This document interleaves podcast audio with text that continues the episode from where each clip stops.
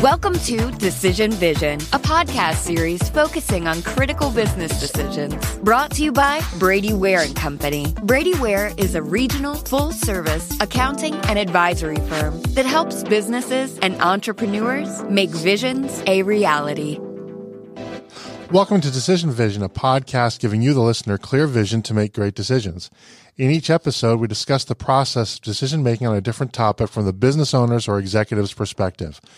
We aren't necessarily telling you what to do, but we can put you in a position to make an informed decision on your own and understand when you might need help along the way.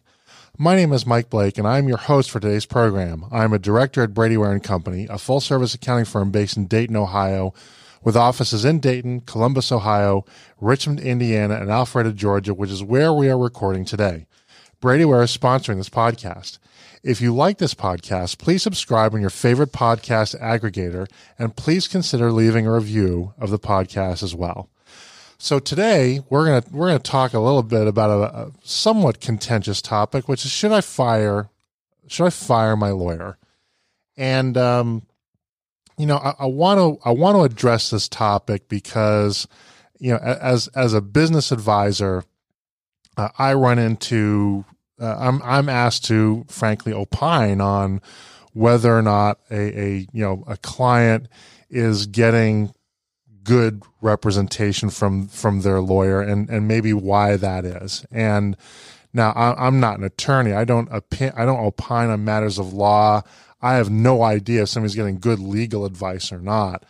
But I think what we're going to find is is that the legal advice itself is a fraction of what goes into a constructive or a non-constructive client lawyer relationship. And and and I, like this I like this topic because I think they're uh, you know as a service provider myself you know with with with some of our clients we do go through our ups and downs. Sometimes some sometimes it's something that I wish I would have done differently. Sometimes it's really through nobody's fault uh, uh, of of their own, and sometimes you find that maybe that isn't a relationship that's working, and it, it really is best for both parties to kind of go their separate ways. And in other cases, it's actually an opportunity to to kind of strengthen to kind of strengthen the relationship.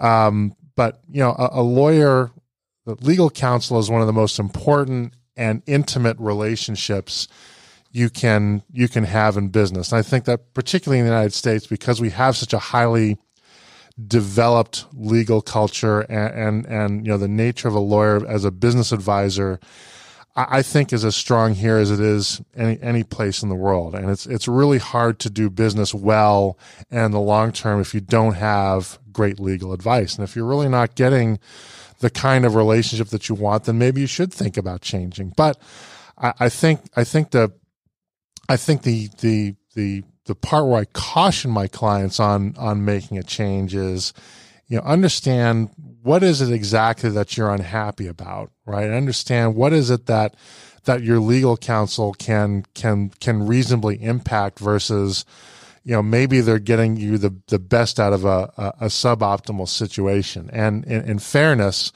um, in about a month or so, we will record a podcast and should I fire my CPA too? So this is not taking a shot at lawyers.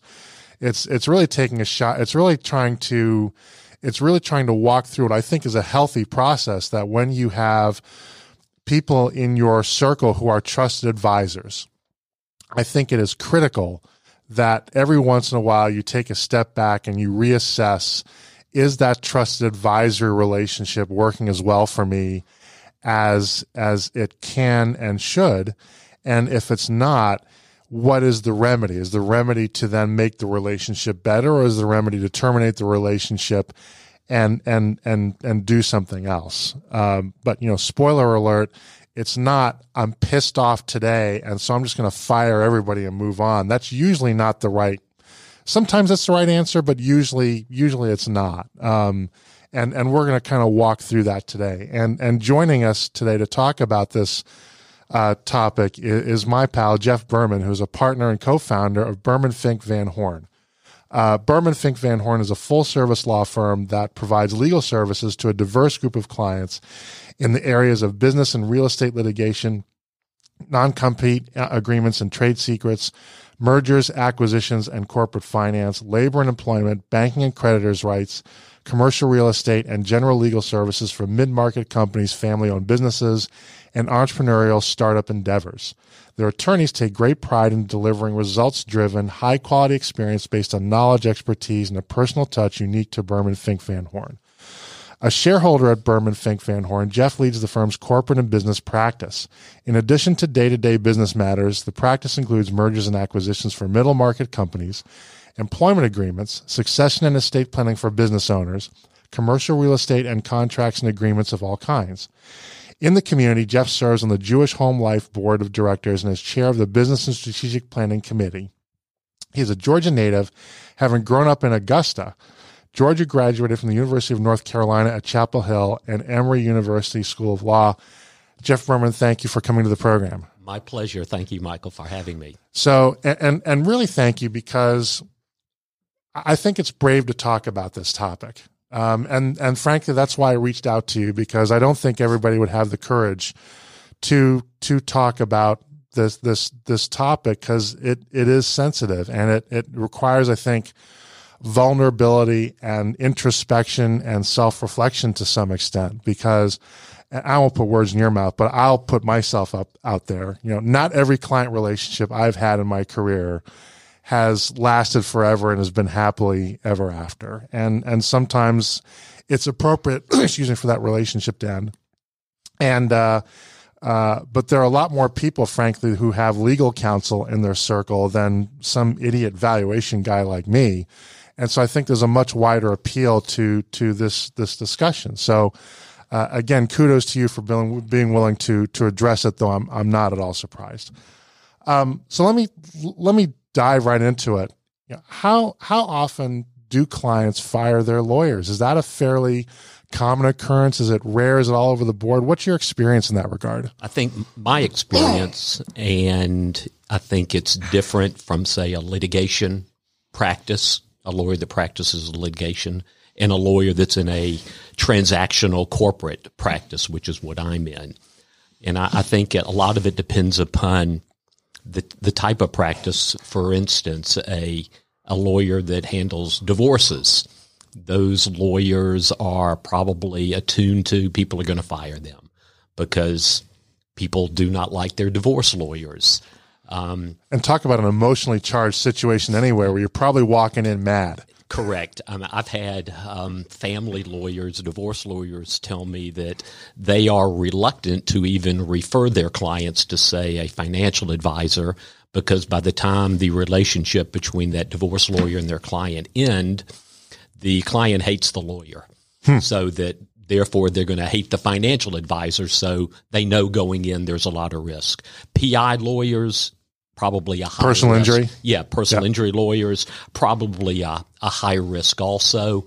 Um, generally, though, people do fire their lawyers, and as a lawyer, and I know we'll talk about as we go on today, uh, that's fraught with a lot of anxiety, um, and many times it's fraught with making a mistake.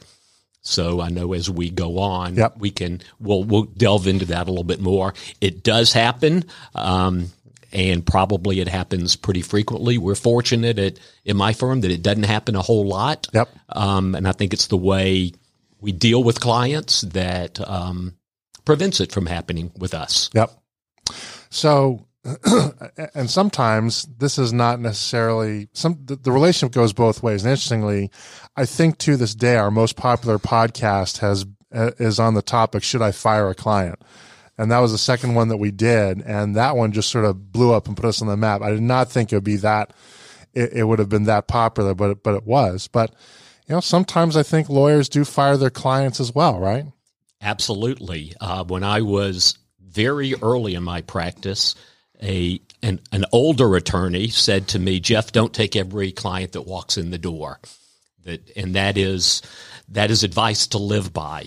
Um, most law firms should have engagement letters, and those engagement letters typically would explain the reasons why a lawyer may terminate the relationship. For instance, our engagement letter says that If a client insists upon us presenting a claim or a defense that isn't warranted by law, and we don't think there's a reasonable expectation that the law could change, that that's one reason we would fire a fire a, a client.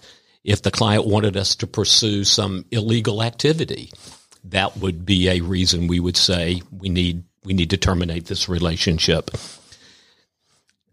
If the client doesn't pay us, Yep. that's a that's a big one. Of Yep. course, um, we are a business, and that's how we earn our living. But if a client doesn't pay us, that is grounds for us to terminate our relationship.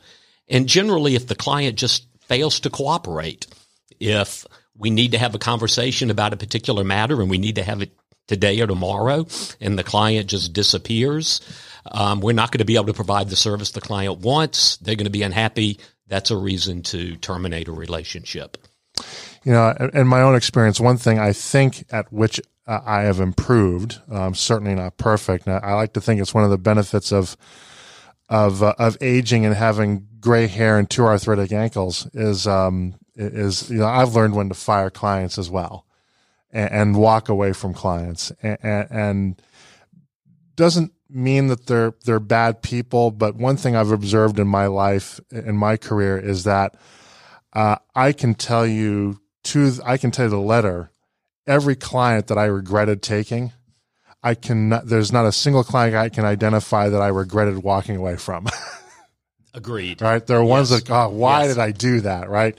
But but every time I've I've walked away from one, I'm like, yep, that was the right decision. and, and we still talk about those type of clients all the time in our office as a learning experience. Right. This was a reason it didn't work. Avoid this in the future. They're cautionary tales, not for us, just for us, our partners and our younger associates, right? Don't Absolutely. don't do it the way that I did it. Correct. So, you know, it- I hadn't thought of this, but to me, it's intuitively right. Certain kinds of law, I think, are more prone to changing legal counsel. And probably the more emotionally charged the matter is, the more likely it is, I guess, you're going to change, which, which implies to me that the decision to change legal counsel is, is largely or a very heavily emotionally charged decision. Yes. Is, is that fair? I think yes. And so is is emotion a big driver then behind that behind that decision? And if so, what are the emotions you think that kind of take charge or, or lead that decision process? I think that a lot of lawyers, or if if clients are going to leave lawyers, there's probably a litany of reasons, um, and emotion is a very big driver in that.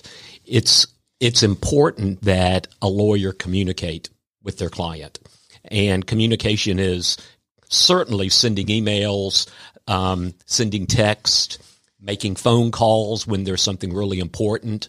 You don't want to send a client a really important matter or issue by email. Call them. Um, communication is also you want that client to be involved in decisions. You want the client to be engaged. You want them to be involved in their case. And if they're not, they're going to drift away.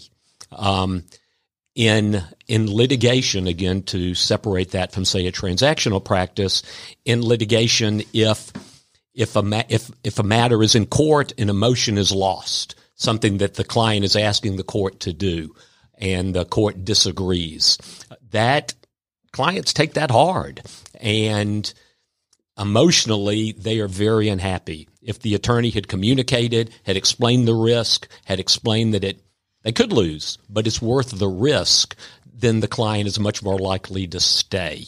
Um, I think clients hate to bring up billing again, but billing is one of those reasons that clients may leave. They may not understand clearly the billing process. So it's incumbent upon the lawyer to explain that early, early, early in the process.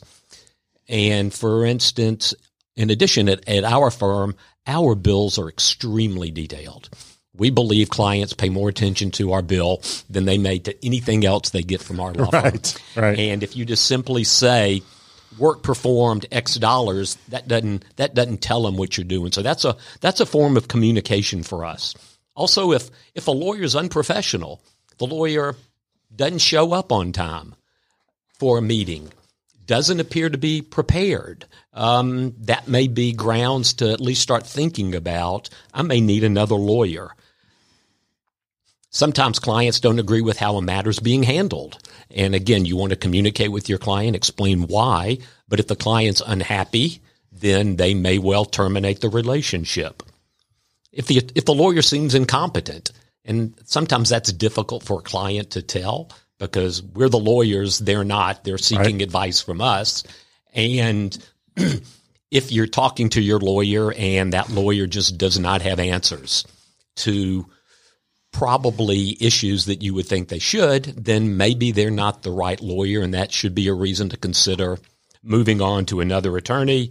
Um, and maybe finally, just incompatible styles. Some lawyers are bulldogs. Um, some lawyers are not. That doesn't make one better than the other. But if you're a client that wants somebody just to go beat the other side over the head and your client's not that bulldog, it's a relationship that's prone to, to be unsuccessful. So that would be a reason I think that a client would move on to another to another lawyer. Let me let me sink my teeth in uh, that last one a little bit because I think that's really interesting. Um, yeah, I, I I I don't do litigation. I'm I'm I'm not a particularly good or enthusiastic expert witness. Um, but but I know enough about the process I can talk about it intelligently. And when I'm asked for a referral to a litigation attorney, I often will counsel my clients to hire somebody that is the direct opposite of who they are emotionally. Right. In other words, if, if I if I have a client who I sense is a passive type that I think has a has a, a bias towards conciliation, right?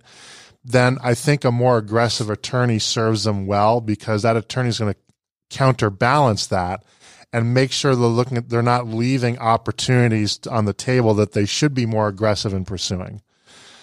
Conversely, if I have somebody that I know is loaded for bear and they're very combative and they just they just want to run to the courtroom, right? I tend to refer to them an attorney that I know is going to oppose them, that I, I think you know that that likes to negotiate that likes to try to settle things and find that middle ground where appropriate um, to to help manage expectations for example that you're not going to have two people charging in thinking they got a slam dunk case when in fact that they don't i'm curious what you think about that about that mindset michael i know that the advice you're you're suggesting is well meaning but uh, I tend to disagree with it. Good. Um, I think that if a client is looking for someone to just pound away and be extremely aggressive, if you pair that client with a more reasonable uh, attorney, reasonable is probably not the best word, but calmer, uh, more deliberate attorney, that client's going to get incredibly frustrated. It happens. I've seen it. Likewise, if you are a client that is calm, is thoughtful, um, wants to be sure they're making the right decision, and wants a lot of interaction with the lawyer and explanations on why things are being done the way they are, I think that that client will work better with a with a lawyer that provides that kind of service. It's litigation's incredibly stressful for everybody, yep. including the lawyers. Yep. And if that if that relationship is not a relationship that you can sit down and have a beer with the person mm-hmm. and talk through the issues, it's just not going to be a good relationship.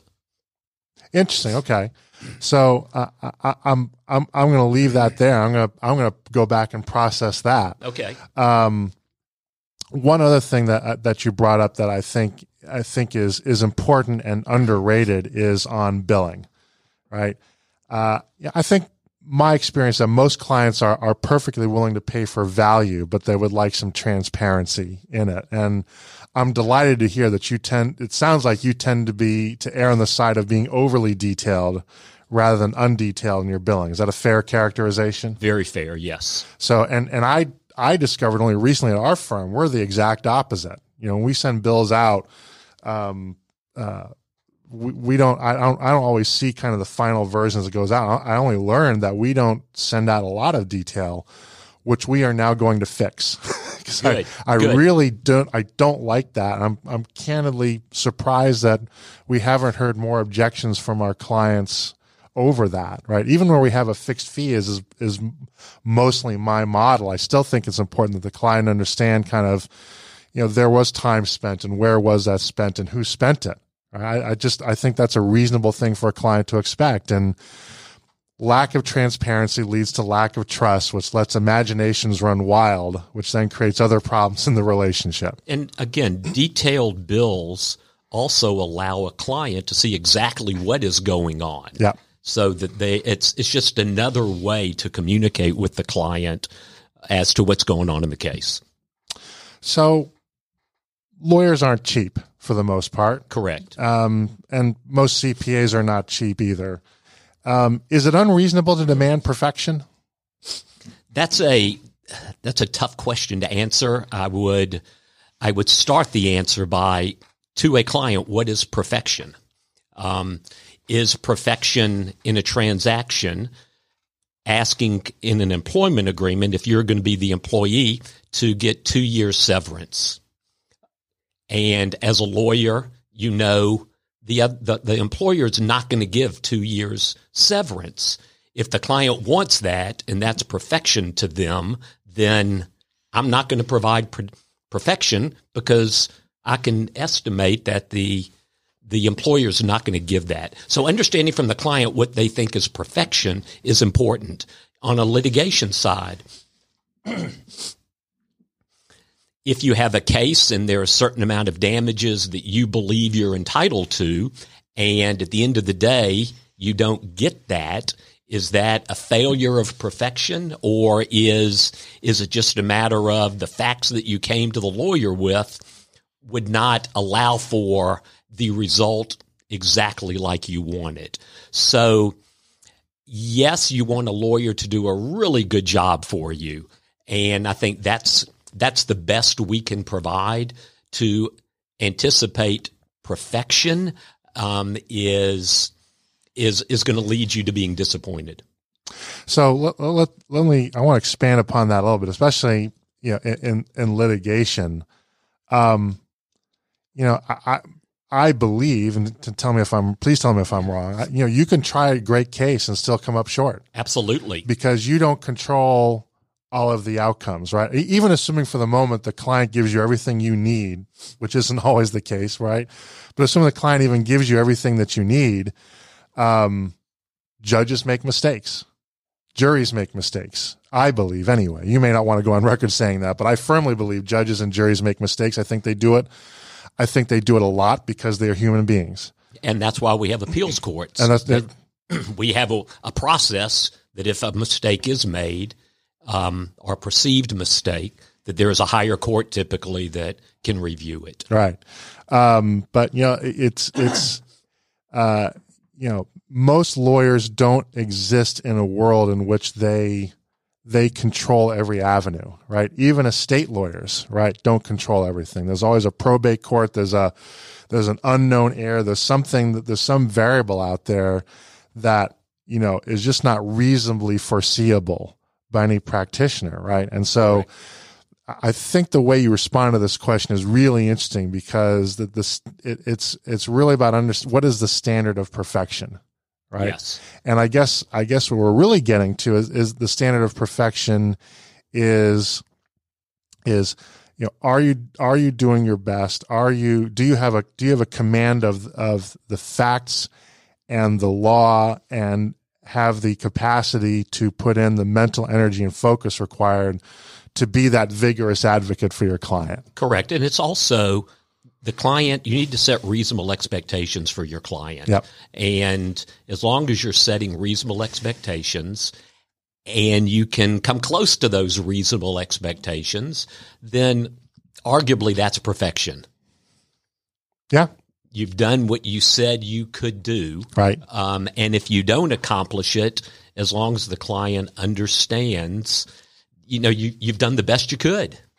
So, um, if somebody decides they do want to make a change, what what are they facing? What does the to do list or the process look like? And I guess it it probably differs, I guess, in the nature of the law that you're practicing. So answer this however you feel the most comfortable. Sure. But what's involved in changing legal counsel? It is it is very different from, say, a transactional lawyer, a corporate lawyer, and a litigation lawyer, um, or a, dealing with a litigation matter. A transaction lawyer can be fired on the spot. And the, the client can walk in or send an email or text and say, You're fired. And that's the end of the relationship. You have to deal with how do you move the file to a new attorney. Um, but that, again, can be a pretty simple process. From the litigation side, it is much more cumbersome. A from the litigation side, the the attorney has to actually file something to withdraw and that would be just the attorney wanting to withdraw. Um, the client and the attorney could agree to a withdrawal. And in both cases, a court has to approve it. Um, sometimes new counsel and the client would enter what's called a notice of appearance, where the lawyer is saying, I am stepping in now to replace a, another lawyer.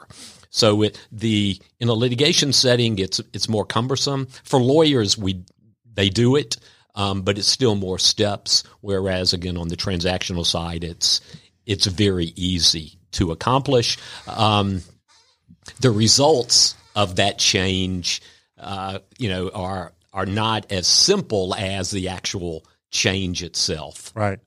Well, let's talk about the transaction side here because that's the area I guess where I, I feel most comfortable talking about.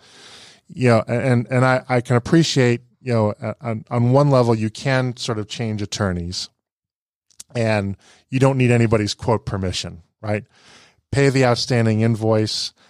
I imagine there's some process that maybe is governed by bar ethics, I guess, in terms of turning over work files and doing so in a prompt fashion. I guess you can comment on that.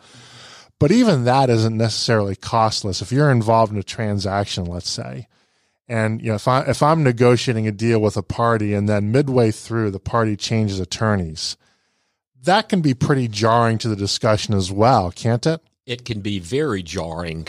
And you mentioned about um, at the termination of a relationship, paying fees and or getting retain, getting getting the file transferred.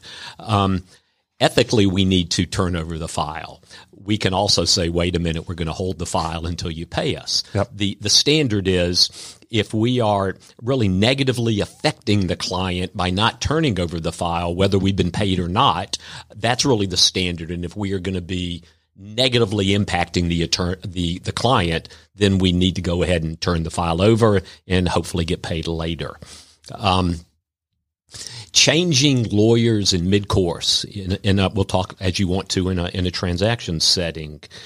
I think the first thing that would say to me, if the other side changes lawyers in the middle, um, is something's wrong with that client, or something is going on between the client and the attorney. The client may be being very unreasonable. Yep. Um, so that's that's not a good look. Um, also, once you've got an attorney that's got that institutional knowledge and and ideally knows the all of the facts because they've been involved from the beginning, uh, a new attorney, a new attorney in the matter, I believe is just going to have a really difficult time catching up with all the nuances. And plus, the cost for that attorney to catch up to those nuances is going to be very expensive. So you are probably not doubling the fees you would have paid all in, but you're certainly increasing them by 30 to 50%. So there are, there are those risks. It's, you know, the appearance and the cost factor. And at the end of the day, will you get the result you want potentially because something gets missed, not purposefully, but just by virtue of the change. So yeah, I, I, I can imagine that as an attorney trying to jump in mid deal and it may be hard to find attorneys that will, would even be willing to, to take the case. I guess it depends how busy they are, frankly, right? But but you're really asking somebody to jump on a treadmill going full speed from a dead stop. Yes, and that's hard. it's it's it's very hard, and there are different places. And there's risk in that too, right? It's not yeah. just about not just about not looking incompetent, right? But jumping onto it, like jumping onto a treadmill, you get that wrong. Next thing you know, you get a busted ankle. Absolutely. There may be something you didn't know yep. that you miss in the final document or you know, the, the question is always, are you taking on exposure somehow because the prior lawyer didn't do something and you didn't know that it should or should not have been done? So are you taking on risk that the prior counsel didn't do the job that they should have done? So that's a, that's always, that's a risk also by taking a case in the middle. And that's something I hear a lot when, when, when lawyers are approached about taking a case, taking some sort of matter midstream like that is, you know, they're often reluctant because what don't I know? Especially, you know, the, the, the, the, legal field, particularly if it's, if it's local, tends to be a small world right? So you know, you have a sense as to who you think the good attorneys are and the not as good attorneys are, at least the ones you don't, you kind of think, you know, I wouldn't necessarily practice law in that way. We'll just leave it at that, right?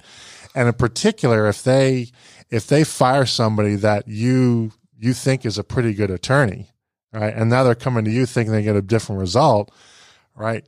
It may be difficult to hire somebody as good a caliber as what they had going in, right? Yes. Because not every, you know, there's no law that says you have to take the case. And it's, I think it's very difficult ultimately for a client to truly appreciate the quality of, a, of an attorney. Um, there just, there's so many nuances that we have to deal with. Yeah. And so much gray area. And some attorneys may handle it one way, some attorneys may handle it another. And it doesn't make it right or wrong. Um, but, you know, it's, it's, I look at clients sometimes and think, do you really do you really understand what we're talking about here? Because it's it's complicated. Yeah. And I, you know, and I there may have been law school classes that taught about that particular subject, and here the client's being asked to grasp it in 15 minutes. So it's um it's hard. It's very hard. And I think pretty you know, it's I don't dangerous isn't the right word when you're changing attorneys, but there is certainly risk involved. You definitely have to sort of pick your way around the landmines for sure, right? Yes. And I think in that way, your in, your profession and mine are actually quite similar because they're highly technical. In, in most cases, we are working with clients that that would find it very hard independently to evaluate the strength of our of our work, and and and and often the the the only objective in their mind view in terms of of how good a job we're doing is are we meeting their expectations on the way in? Yes. Right. And, and, but, you know, things change. And in, in my world, um, uh, you know, a, a, I can tell you right, you know, a, a client's going to be happy if, if I determine or praise a company at roughly the number they thought it was going in, which when that happens terrifies me, right? Um, because it, it, it ought to be at least a little bit different right? And if if it's not the number they thought, then I'm just a hack, right? And it, it takes a little bit of work to kind of get through that and say, well, maybe I'm a hack, but let's just assume I'm not for a minute and kind of walk through kind of what we did. And I think the law sort of works that way too, because again, it's not all all up to you. Sometimes you have you have to work within a, a set of constraints that may or may not provide that that straight and clear path to the desired result, right? And things are a negotiation. Right. You're not going to get uh, let's assuming you've got competent counsel on the other side. Yep. Uh, a client that I'm representing is not going to get everything they want. It's just it's a given. So it's a negotiation. Again, setting client expectations is is key. Um, one thing I, I, I, need to point out that I think we I missed or not didn't point out in, in terms of changing lawyers, it is it's different if you are a company. If a company engages a lawyer and then that company terminates the lawyer, particularly in litigation, a company cannot represent itself. Like an individual can be pro se. They could go into court and not have an attorney a corporation, a company has to have an attorney. That's just one of the one of the rules. Huh. Okay, I didn't know so, that. So, um, anybody listening that is thinking of changing an attorney, and you are part of a company that's doing that, you need to have another lawyer ready to go immediately. So your in-house counsel cannot represent you. Correct. You have to have a you have to have an attorney. Um, an outside counsel who is performing the legal services for you. Okay, interesting. So, and here's another question. It's, it's not on the script, but but I, I think it's important. Um, as new counsel coming in, whether it's litigation or some other matter, are a are you allowed to talk to the prior counsel? Are they allowed to talk to you? And if so, is that something that you would do as the new attorney as your due diligence as to whether or not you'd want to take on that case? Absolutely. And I would hope that the client would approve that. And I think it really comes down to will the client authorize prior counsel to talk? That's really the the way that it would need to proceed. And if for no other reason than cost savings, you know, I can sit and review a 60 page purchase and sale agreement. Um, I can talk to a, the, the first lawyer and that lawyer can likely help me understand what's in those 60 pages a lot quicker than I can pick it up by reading those 60 pages. Still need to read them, but if I've got the insight prior to reading it, it will help me and ultimately help the client and also save costs. So I would I would hope that a client would say yes, you can talk to the prior attorney. Now, interesting. Uh, you, and if you say no, it's kind of a red flag. If the client says no, it's kind of a red flag. Also, what's that attorney going to say? Well, yeah, and that's that's where I wanted to, to, get in because you answered that question a little bit differently than than I, I thought you would, but it's it's still a good answer. But I'll ask it differently because another piece of information I want to tease out. If if I were the the potential new attorney coming in on the matter before I took on the case, I would just want to talk to the attorney and say, why didn't that relationship work out? Right? Is is this is this is this person uh, a lunatic? Did you or maybe it's something benign? Maybe that you suddenly discovered that you had a conflict, right? Or for whatever reason. But I, I would think you'd want to, if you can, you'd want to learn that initially find out, you know, what, get that post mortem, right? I think you could, you can get high level information like you've described. Is that person a lunatic or not? Um, but in terms of anything substantive, I think you really need the client's permission for that to happen. But but you uh, but would you ask for that permission? Absolutely, even yes. before you were engaged, right? To kind of vet that. Yes, right. Yeah, just part of our due diligence on whether a client we should take that client or not. Yeah. And you know, when you and I mentioned due diligence, yeah, I would encourage clients to do due diligence on their lawyers. Yep. You know, whether that's talking to other people, whether that's talking to other lawyers, whether that's going online and searching. Um, one of my pet peeves, though, is even though you can search online and there are all kinds of awards that lawyers seem to have, I'm not sure those awards are always truly indicative of the legal competence of the lawyer. Um, that's probably speaking out of school a little bit. Not many lawyers would like to hear that, but that that's the way I'd look at it. So it's it's really doing your due diligence, sitting down, talking to with the attorney, making sure that it is a good relationship, um, that it's a person you can get along with because it's a it's a very close relationship, and if y'all if you can't get along with each other, that should be a red flag. So, um, a follow up question I want to ask on this, ask because I, I think given where this is going, this is really this is really important. It's given what I'm learning today. If somebody's asking me, if somebody's in a position where they think they might want to change an attorney, I think I I think one of the pieces of advice I would give them is, is if you decide to change legal counsel, this needs to be your last change for a long time. Ideally, yes. Right. Going to a third lawyer is uh, you're going to have a tough time finding that third lawyer. Right, uh, right. That's going to be that's going to be something that's just most likely desperate for the business, right? Yes.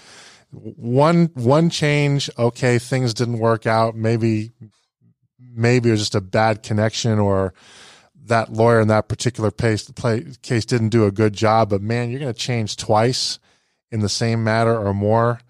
That, that, you know, that just screams warning, Will Robinson, that kind of thing, right? Yes.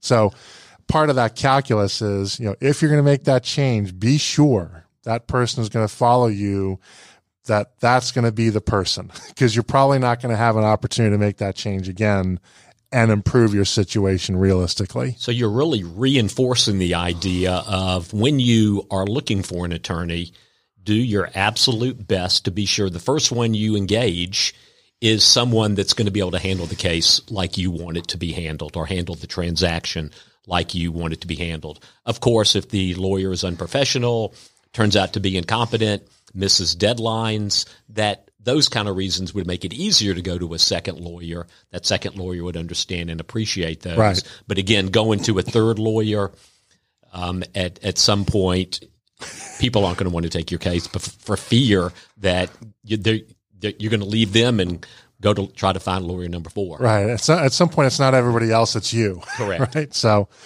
um, here's a potentially unfair question, but I like unfair questions. Should you fire a lawyer over one mistake? Again, that gets back similar to the the discussion about perfection. Yep. Uh, it's it's identifying the mistake for one thing, but again, early in my career, and this goes back many years. Yep. A an older attorney at that time told me that Jeff, all attorneys make mistakes. The good ones get out of them, and I, I think that there is there is truth to that. Yep. And you know, again, keep in mind, lawyers are humans. You know, humans probably somewhere in the definition says we make mistakes. So mistakes can be somewhat anticipated, but it's it's the impact of the mistake. Yeah. If you know, if a paragraph gets left out of a purchase and sale agreement or an employment agreement, and the client picks up on that and says, "Hey, you forgot this paragraph, and I want it in there," or "I want this particular term, I want this particular amount for severance," and the lawyer puts the incorrect number or forgets to put it, that's a mistake. Is that a mistake worthy of firing the attorney? Um, to me, no. Again, as long as the relationship otherwise is really strong. Right. There are mistakes like missing a deadline. You have to have an answer filed in court by April 1, and the lawyer misses that.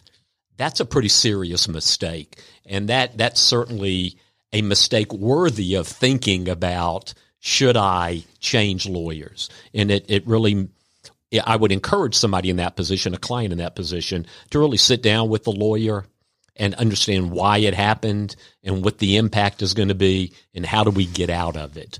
Because again, the lawyer may have a, I hate to say a valid excuse because I'm not sure there is really a good excuse for missing a deadline. Um, but sitting down, talking with a lawyer, understanding it may be the preferred way to go as opposed to jumping to another lawyer because of all of the issues related to jumping to another lawyer. Right. Okay.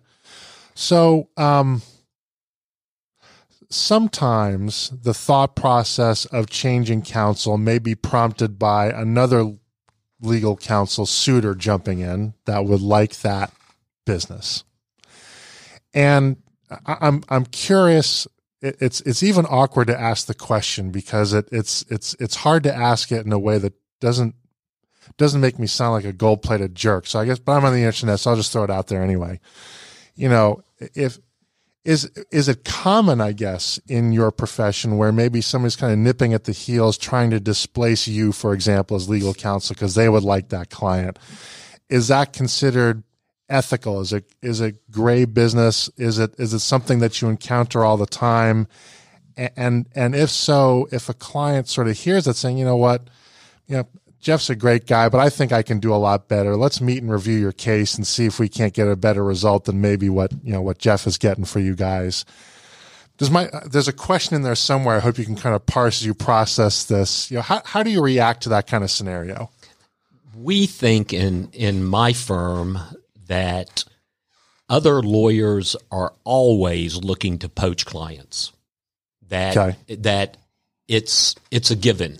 Um, any client or any person out in the community potentially is going to run across other lawyers, and you can't help but talk about your case somewhat. Yep. So you're going to get opinions.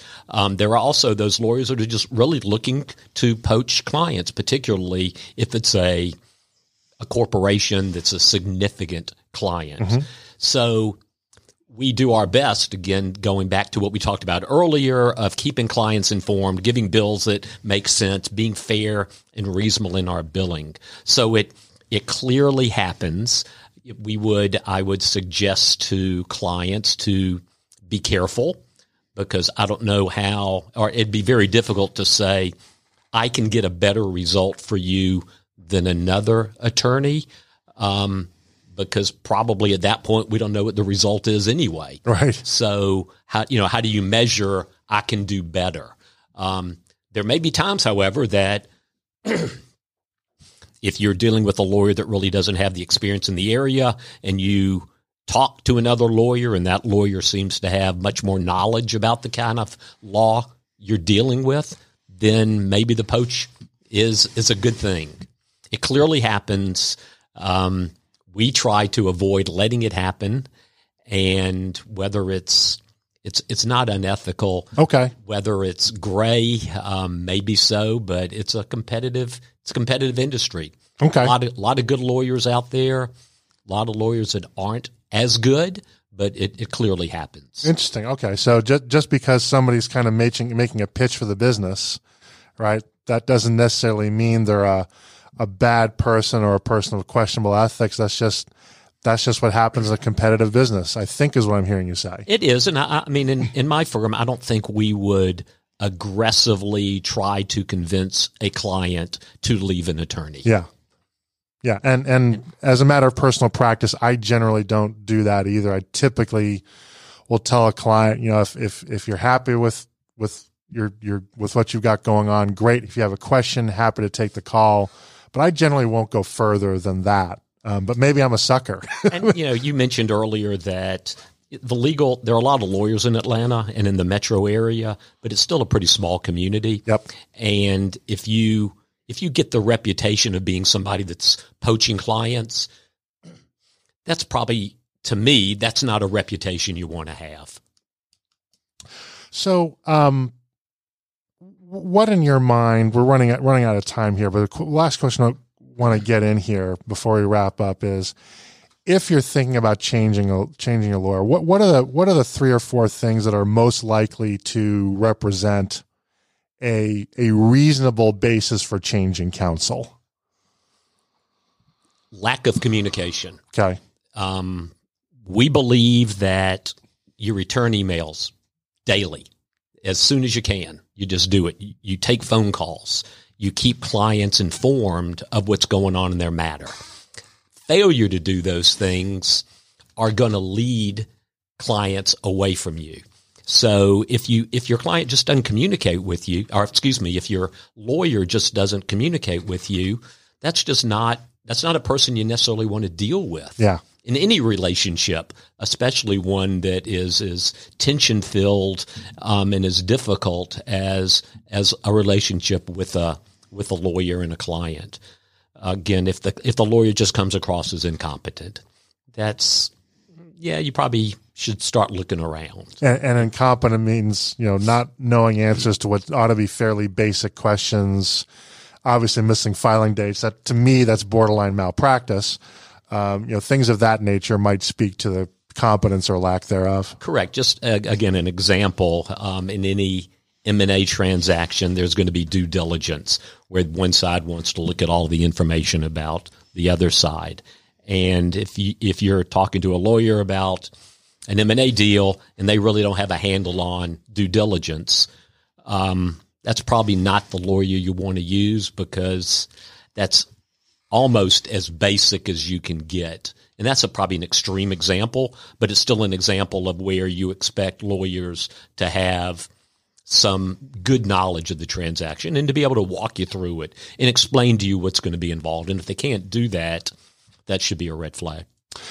So, Jeff, we're we're, we're going to wrap up. There's a lot more that we, we we could have talked about today, but but didn't. But I do want to underscore that you know, I think a key takeaway from this this conversation is you know if somebody's thinking about changing legal counsel, it's not something to be taken lightly, right? And in in some cases, that may be the result of a poor decision on the client's part rather than, than anything that the lawyer necessarily did, has done, is doing. Um, but it's obviously a very complex decision. If if somebody would like to learn more, maybe that you know they'd like to get your expert insight into that that thought process, can they contact you? And if so, what's the best way to do that? Absolutely. The yes, um, the probably the best way to get in touch with me is through through our website or through my email address, which is the letter J, Berman, B as in boy, E R M A N, at B, in, B as in boy, F as in Frank, V as in Victor, law, L A W dot com. I'd be very happy to talk to people and listen to why they are considering leaving or moving to another attorney and certainly giving my opinion, understanding it's only my opinion, Yep. as that is that a good reason, a valid reason, and will uh, will a new attorney understand those reasons as valid reasons? So that's going to wrap it up for today's program. I'd like to thank Jeff Berman so much for joining us and sharing his expertise with us today. We'll be exploring a new topic each week, so please tune in so that when you're faced with your next executive decision, you have clear vision when making it.